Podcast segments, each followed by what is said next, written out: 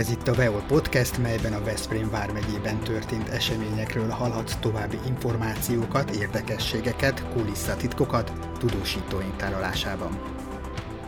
A hétfői nap korosztályos programokba fog működni a tábornak a programja. Ez kis cserkész, és Ósza Vándor korosztálynak fog szólni, valamint este készülünk egy meserdővel a, a fiatalabb korosztálynak. Milyen előzménye voltak egyébként ennek a tábornak? Ez mennyire, mennyire tradíciós, hagyományos már? Hát a kerületünkben nagyon-nagyon régóta nem került ez megrendezésre. A két vármegye cserkészei táboroznak egy időben egy helyen, most Szentgálon. Tehát a Veszprém és Fehérmár megye cserkészei vannak jelen. Ez 14 csapatot érint, és több mint 600 fővel leszünk jelen a, a legsűrűbb napokon. Ez a tábor egyébként, az a kerületi nagy tábor, az egy elég speciális táborfajta. A kerületek általában ilyen 3-5 évente szokták megrendezni. A kerületünkben 2010 óta nem volt ilyen nagyszabású tábor, amikor a cserkészek, cserkészeink egy helyen voltak. Mennyire jellemző ez, hogy egy hát egy érsek, érsek cerebrál misét egy ilyen rendezvényezni. Azért ez ünnep számotokra is. Ja, igen, igen, mindenképp ez egy hatalmas nagy megtiszteltetés, hogy az érsek úr celebrál egy misét nekünk.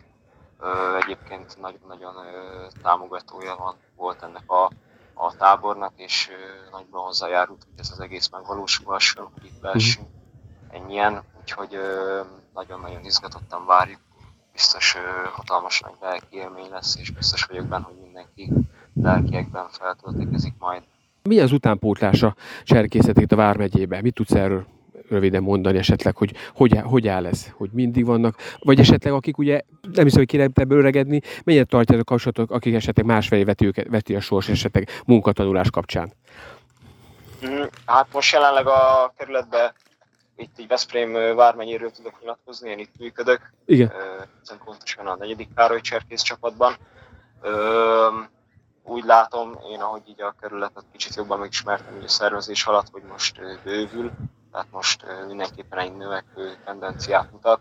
Két évente vannak nálunk ősvezető képzők, ezek is nagyban hozzásegítik, most már lement a negyedik évfolyam, volt egy 2016-18-ban, 20-ban és 22-ben, ez hatalmasat lendítette a kerületnek a, a, a vezetői állományán, valamint ebből látszik is, hogy, hogy ez, a, ez a tábor megvalósul. Tehát, hogy ezek nélkül a vezetőképzők nélkül nem, nem biztos, hogy sikerülne ez a, ez a tábor. Nem tartak fel, vannak tenni, de egy utolsó kés még engedj meg kérlek. Hogy érzed a, a, a 47 utáni, 49 kommunista időszak, ugye rengeteg kárt okozott, meg, meg is szüntették a cselekészetet. Hogy látod, eltelt az a rendszerváltás óta már üszkve 33 év. Talpra ez a mozgalom, tehát most már lehet mondani aranykorát éri, vagy, vagy van még bőven tenni valótok? Hogy látod ezt? Hát mindig van hol fejlődni mindenképpen, de azt látom, hogy mindenképp hogy azért talpra tehát egy szilárd, egy szilárd közösség itt létre, itt a negyedik kerületben szerintem biztos. Tavaly volt szerencsénk a hatodik cserkész kerületbe táborozni, egy ilyen, ilyen kerületi nagy táborba. Én, én ott is ugyanezt tapasztaltam, hogy mindenképp ez, ez egy szikla szilárd mozgalom most már.